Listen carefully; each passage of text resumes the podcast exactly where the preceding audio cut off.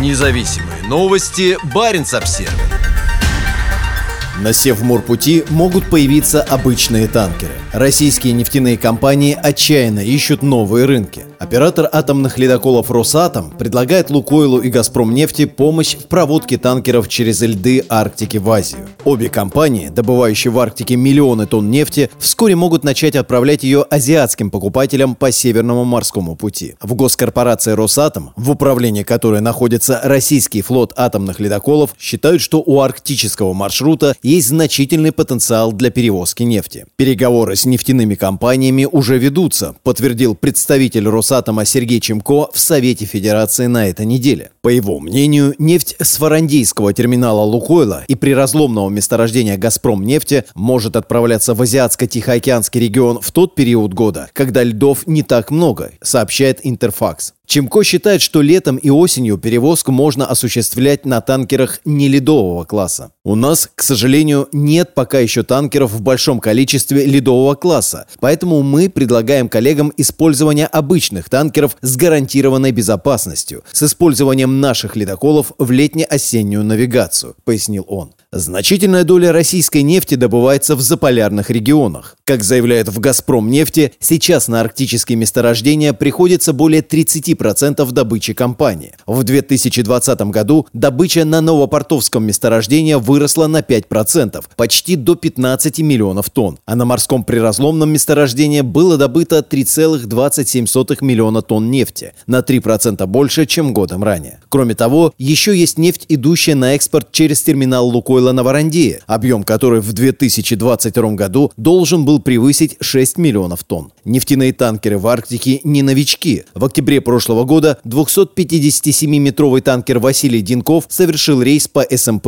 в китайский порт Жичжао. Рейс состоялся незадолго до введения Евросоюзом запрета на импорт российской нефти. Шестой пакет санкций ЕС, принятый в июне прошлого года, запрещает покупку, импорт или ввоз сырой нефти и ряда нефтепродуктов из России в ЕС. Сегодня российские компании продают нефть в Китай, Индию и другие дружественные страны с большой скидкой. По мнению члена Совета Федерации Константина Долгова, Россия способна преодолеть сложности, вызванные введением санкций. Текущая геополитическая ситуация провоцирует создание трудностей в решении некоторых вопросов, но она не настолько критична для пересмотра планов развития в целом, сказал он на состоявшемся на этой неделе в Совете Федерации круглом столе, посвященном Севморпути. По его словам, в 2023 году грузопоток по маршруту составит 33 миллиона тонн. Несмотря на значительное сокращение льдов в российской Арктике в последнее десятилетие, лед остается серьезной проблемой для работающих там судов – даже летом и осенью. В ноябре 2021 года из-за стремительного раннего образования льдов на СМП застряло более 20 судов.